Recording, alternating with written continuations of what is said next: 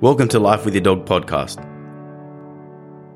Our focus is educating dog owners, enthusiasts, and dog trainers about ideas on how to train, manage, live, and thrive with our dogs. To teach dogs to live in our society while our dogs teach us how to live in the now. I'm your host, Panos Anagnostou. And I'm your co host, Luke Badman. Thank you for joining us, and we hope you enjoy the show. Welcome back to another episode of Life with Your Dog. My name's Panos, and today we're going to be talking about enrichment. It's something that we have indirectly referred to in a lot of episodes, but today I thought we should directly hit it straight up in terms of what does enrichment mean and what does it mean in terms of the practical sense of how should we um, apply that in our everyday life with our dog. So enrichment is biological fulfillment. It's expressing natural behaviors. So our dogs are predators. They do prefer to chase things. They prefer to, when they do get a hold of that thing, to destroy it, to dismember it so they can consume it instinctively.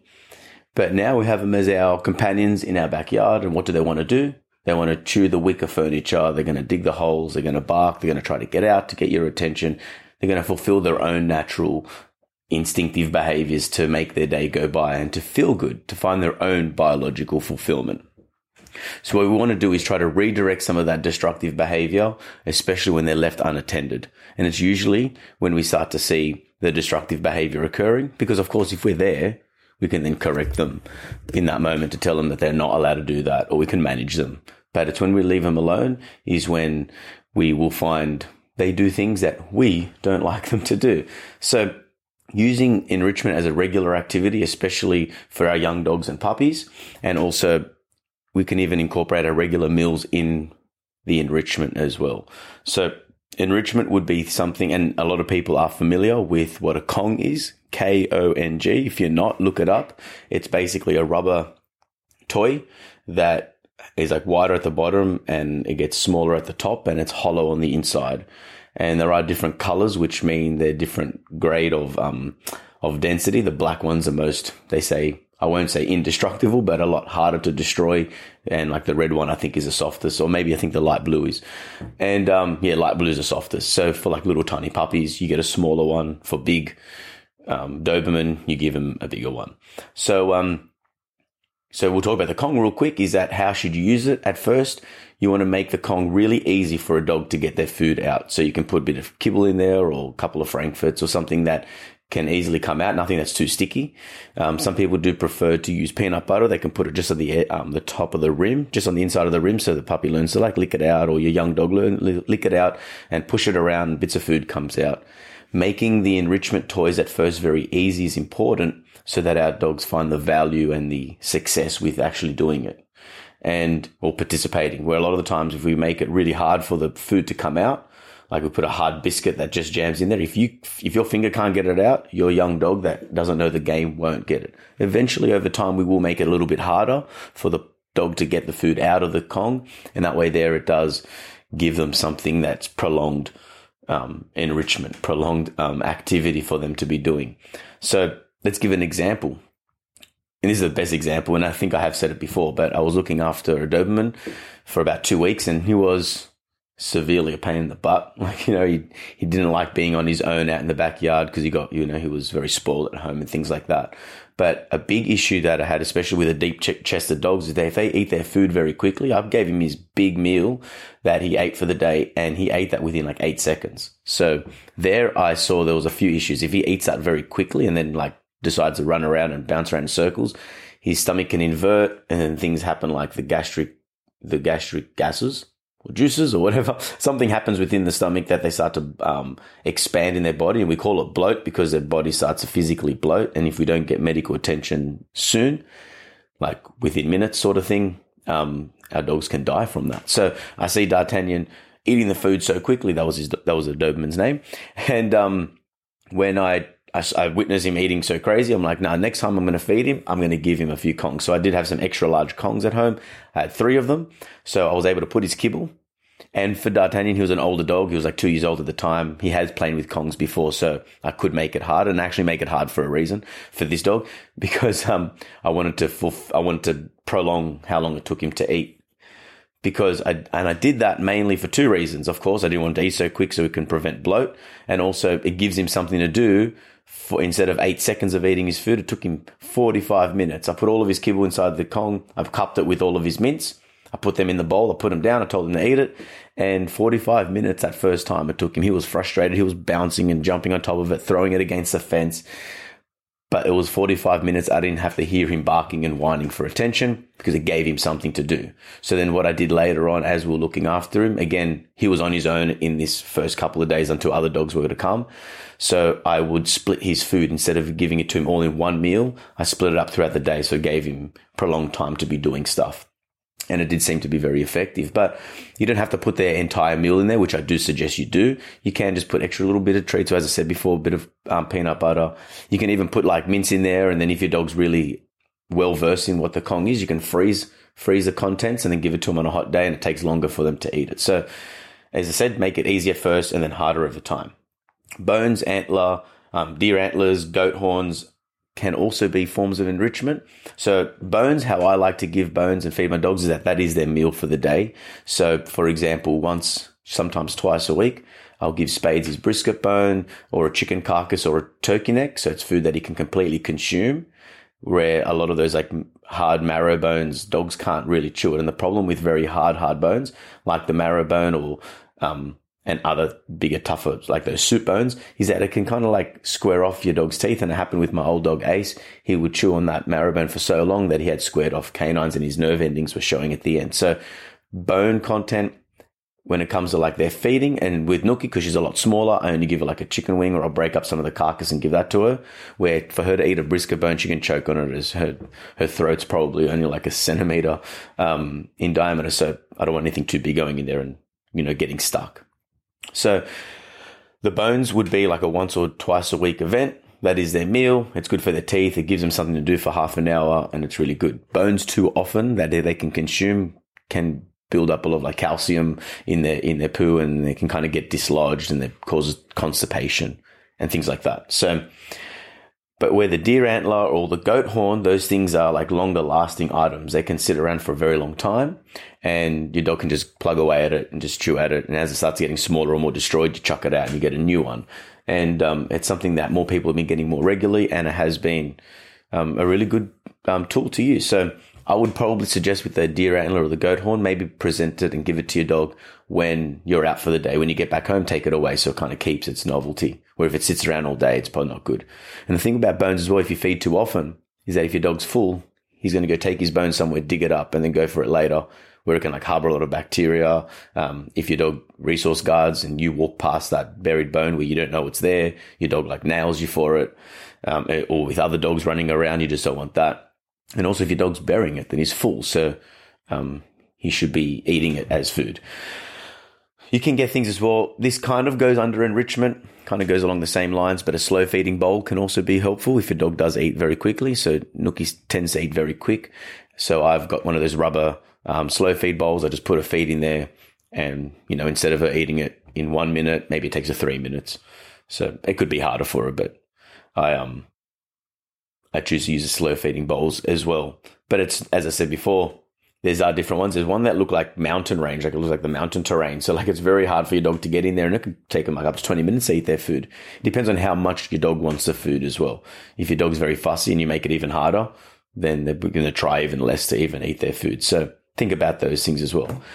Now, I get this all the time. People say, I give my dog toys and he keeps on destroying them. And the point of giving toys is for them to destroy it. So I would suggest not buying expensive dog toys, like soft toys from like the pet store probably, and maybe getting more cheaper cheaper toys like maybe like the reject store or the second um like or what I used to do with Spades and Ace when they were really young is because if I left them in the courtyard where I would live with my parents, they would like destroy the plants and they would like do God knows what. So I um my my mum's friend worked at St Vincent's de Paul, and if you don't live in Australia, that's basically like a charity where people like bring all their stuff, so we can like they can resell it um, to make money for their their charity. And there was like three massive bags of stuffed toys that my mum's friend couldn't get rid of, so she just gave it to us. And basically, I just gave him a stuffed toy every day or, or every day or two, and that allowed them. Like I'd come home and the thing was destroyed, And that was good because the more they destroyed that stuff and had fun with it, then they didn't have to destroy too many of our things. If I knew what I knew now 10 years ago, I probably wouldn't just leave them free roaming and I'd probably set it up and manage it a little bit better. But we learn over the years. But one thing I did do back then was expect them to destroy the toys instead of destroying our things. If your dog is swallowing the stuffings and like the little buttons of like the teddy bear eyes or, you know, any contents of any toy, then you have, we have to manage them in a little bit of a different way. And that goes outside of enrichment and more into like management, maybe having like a dog run or um, a certain area where it's a lot more clinical and then you just have to give them different stuff and kind of trial and error. So just make sure you're supervising your dogs at the beginning because if they swallow a lot of stuffing, that could be bad. And because my dogs never did swallow any of that stuff, I was able to hide some food in these random stuffed toys. So it gave them a little bit extra incentive to, to destroy it. also other things, and again, these are more like, um, homemade sort of enrichment. And again, you have to supervise your dogs, just like I said in the previous point. If you are, if your dogs are consuming any of these, the next two things that I'm going to say, then you, this game isn't for them. But cardboard boxes, instead of chucking them in the recycle bin, pass them through your dogs first, let them destroy it and dismantle it, and then you can pick it all up and chuck it out. Um, if they don't swallow it, it's a great thing because you can even like put some food, like a bit of kibble, inside um, a cardboard box and just scrunch it up and chuck it in the yard and let them just fight over it. No, not fight over it, play over it and destroy it. And it just gives them some fun in the day, beats them digging holes and finding other things to chew. So cardboard boxes can be an option. Also plastic bottles. And I'm sure I've said this many times on the, on the show before, is that I would get like a, a milk carton or an, like an empty Coke bottle, things like that. Take all the labels off, take your little rings around the um, the bottle head and take off the lid. I'll put some food in there, a bit of kibble, bit of meat, whatever. And at at first, like when the first week or so of giving this game, the holes that I cut with like a Stanley knife or scissors are really big, like three or four of them. And that way they're having like some easy food that can come out as your dog rolls the bowl, bottle around. He finds success in interacting with this bottle again, if you just put the food in there, put the lid on, give it to him, he's going to push it around a little bit. And if he hasn't got that much drive, some dogs will like beat that thing up, but others aren't that, um, aren't that creative and they aren't that destructive, but they still want some success in the game. Otherwise, this bottle's just going to sit around. So there's big holes at first, make the food come out. Then over the days and weeks go by with the new bottles that you use, those holes will get a little bit smaller and smaller. And as they start to get smaller, it takes longer for those those little bits of food to fall out, and then it starts to encourage the dog to destroy the bottle. And again, if he's not swallowing the plastic, really make sure that you're observing your dog and as well as observing their their feces over the next couple of days of doing this, just to make sure nothing's going in there. You don't want any medical issues. But with my dogs, I used to be able to get a Gatorade bottle, very thick um, plastic, put food in there, like half their dinner, and put the lid on, and I'd leave it for them, and they had to like destroy the bottle, get their food, and it was and it really worked well, and it does work very well. So that's a point. The point, the point of the and the sorry, the point of the bottle is for him to destroy it and to push it around. It makes noise. They stomp on it and carry it around. It makes a lot of noise, and that can kind of help with making it a little bit more engaging as well. And um, and when the bottle's done, or if it's like flattened out and you can't really use it anymore, just chuck it out and go for another one. So on those hot days, you can get a ice, ice cream container or takeaway container, fill it up with some water, a bit of beef stock, chuck some kibble, you know, chuck some food in there, a bit of meat, freeze it, and then on the day, get pop it off, let your dog play around with that. And that gives them, you know, as long as it takes for it to melt, as well as them to chew on it and lick it and push it around and things like that. So, um, and that could be like for their breakfast. So instead of feeding them from the bowl, either do it through training, which we've discussed at length, or we talk about enrichment items like the frozen, the frozen goodies. Another form of enrichment can be using like something called a flirt pole, and you don't need to know what that is, but we could get a tug, tie it to a rope, and then either hang it off a strong branch of a tree or off our ceiling. So that way, there, if your dog, especially those bully breeds and those working dogs, they really want to play around and have a bit of um, that intense game, then if we play with that and engage with them a lot, what I would probably suggest at first is that you have the rope long enough so the tugs on the ground. So your dog doesn't have to like try to jump and catch it. He gets it, has some success with playing it. The thing about it being tied to something secure is that he can't take it with him, but he's trying to tug with it and it becomes a bit of a game. Some dogs will leave it alone and not touch it, and other dogs are all over it the more you engage with it in the early days, the more they'll understand that's a place to go where they can get that real intense energy out of their system. And um, He said then you have it a little bit on the floor at first, and then over time just shorten it, shorten it, shorten it, so that way it's hanging off the ground, shoulder height, where your dog can grab it and have a bit of fun. And um, and that sort of tug can be one of those ropey tugs or something. It's nothing that we talk about in terms of using tug in terms of training. This is more about playing with it at home. You can also sh- um, fill up those shells or those clams as like a little kid pool. That's like hard plastic and having that up on the ground there with um, bottles in there, like some of those Kongs and a couple of other toys. You can even fill up some water in there so your dog can go in there and play around and have fun. Alternatively, drill some holes at the bottom of one of those shells, those big pools, and, and they're not that big, maybe like a meter square. And you fill it up with sand, and then you can hide treats in there. So instead of him digging in the backyard, he can find some success in digging in the sand and getting his food out. He can even, over time, as he starts to understand that's what that um, that's what the sandy shell is for. Then you can hide his kongs in there and hide that bottle with the food and start making a little bit more, have some more surprises and presents in there. So he's like, wow, I really love um, engaging with this activity. And you may find that he does a lot less holes in your yard. And that'll kind of dovetail into some enrichment games where when it comes to like hiding food in the sand, put him in your in his cradle, put him inside the house when you do that, so he doesn't see you doing it because he's probably going to like ruin the game before it even begins, and then like either walk him up to it or let him go and suss it out and find it out for himself. But then also what you can do is some of his food for the day or just extra treats, you can go hide them. Look, I'm not the biggest fan of this technique, but a lot of people do like it. So I thought I should just offer it anyway is that you can go around your backyard and hide food in different areas. At first, make it a little bit easier, and then over time, a little bit harder. So that way, there, that time that you do send them outside to go out to work, it's not they go outside and straight away come back to the door and like, oh my god, oh my god, you're leaving. It's like, oh my god, I'm out here. I'm going to go look for my food. takes me half hour to do that, and that can kind of ease that sort of transition. Gives them something else to do. That, along with all the other different stuff, your dog's kind of busy for a few hours in the yard. Time to sleep and wake up and repeat.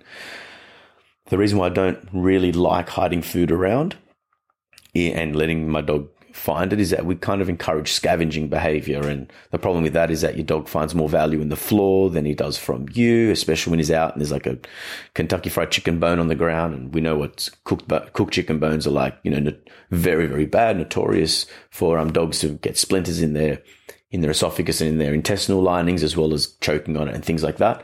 So, um, that's why I don't really want my dogs to be scavenging so much. If you can put it on command or if it's only in context of the backyard, then maybe we, it could be okay. So just be aware of that as well.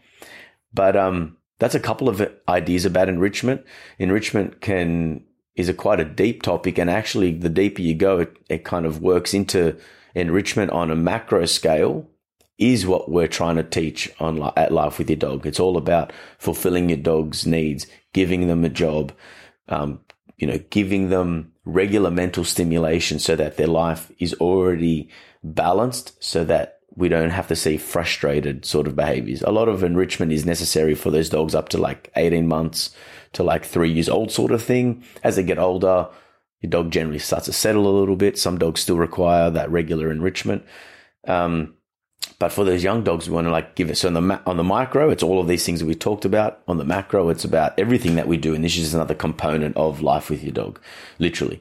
And um, enrichment, sometimes like you see a lot, and very important at the zoo. There's different forms of enrichment. So sometimes with the lions, for example, they get those big blue drums, those plastic drums, and they leave them there. So the lion goes up on the back of it, sinks his um, claws into the back of it, and like likes to hold the back of it. And if you look at that image, and then you look at the image of this of a lion taking down a zebra, you can see them get up on the back, and it's a technique they use. So fulfilling that need, it just gives them that little bit extra enrichment in the day, especially when they're confined in a zoo. It, you know, it sucks for them. So you know, they um hide food for like the tigers up in the tree and they do different things or they throw into the water. So they have to go instead of just eating the food, they have to like do a little bit of natural behavior to fulfill it. With the meerkats, they, before they bring them out, they hide the food in different areas of the yard because they are scavengers. So they want to go out there and do it. The best form of enrichment for for meerkats would be expressing their natural behavior. So whatever it is that they eat in the wild, you let let that be there so they can go find it. But being in in conservation. It's not possible. The best form of enrichment for a lion, I'm sure, is if you just chuck a goat in there and then he has to like do the deed to kill it. But that, then that crosses the line of, of ethics and, and what's appropriate. So we can't do that. And we're not going to chuck a chicken in our backyard for our dog to keep chasing it all day and then to kill it because that would be inhumane for the chicken. But for your dog, you'd really find desirable. So you need to find ways to replace it to fulfill it. And that's what enrichment's all about. So sorry for the crude examples, but we're talking about predators here. We're talking about animals and, um, we need to honor what it is that they need on a regular basis, just like we're hunter gatherers by by origin back in those you know thousands of years we still fulfill those needs one way or another in our daily life in our civilized life but they may not be so obvious and if you're not getting it maybe it's a reason why you're feeling down you're not being fulfilled so find think of biological fulfillment of exactly what that is mind body and heart—and in terms of honoring what it is that your dog is so we can give it to them and don't be that upset with them when they don't when they do destroy the yard when they do dig the holes. So in my yard i do have that yard split in half that i talk about all the time. I can put a dog there tomorrow and he's okay to be back there because I'm happy with what he destroys back there. So management does come involved. Enrichment in and of itself isn't going to fix it. If you have nice things, remove them or remove your dog from that area. And on top of that, give them their enrichment. So if you do have that yard, make that yard so enriching that they'd rather stay there than be in your immediate area. Over time, if they don't learn the habit of doing destructive behavior, but they fulfill it by getting other things, then that habit hasn't been entrenched too hard and then they can live a little bit more free in our yard and in our house. And then eventually it can be the dog that you've always wanted or that you've always had before. But we want to set our dogs up for success and we, we need to be proactive before they go out to the yard, before they're going to spend that time on their own. Before you put them in the crate, you can give them a Kong. It's not a bad thing, but make sure that you're proactive and, um, and listen to this and try to fulfill it in your day. And if there's any questions or any tips that you want to add, hit us up on Instagram and Facebook. Instagram are a little bit more active in, so sh- share something on your stories and send us a DM um, for more actual practical sort of advice um, when it comes to dog training. Check out my page on Instagram, Facebook, and YouTube, Nooches Pooches. That's where um, a lot of um, these enrichment ideas are there in physical. So check that out. I hope you enjoyed today's episode. Thank you for listening and provide some enrichment for you and your dog. Have a great day, guys. Thank you so much. Thank you for listening to another show of Life with Your Dog. Please like, rate, and share if you're enjoying our podcast. You can also find us on Instagram, Facebook, and YouTube. For all dog training videos, tips, and techniques, visit noochespooches.com.au. Thank you and stay tuned for next time.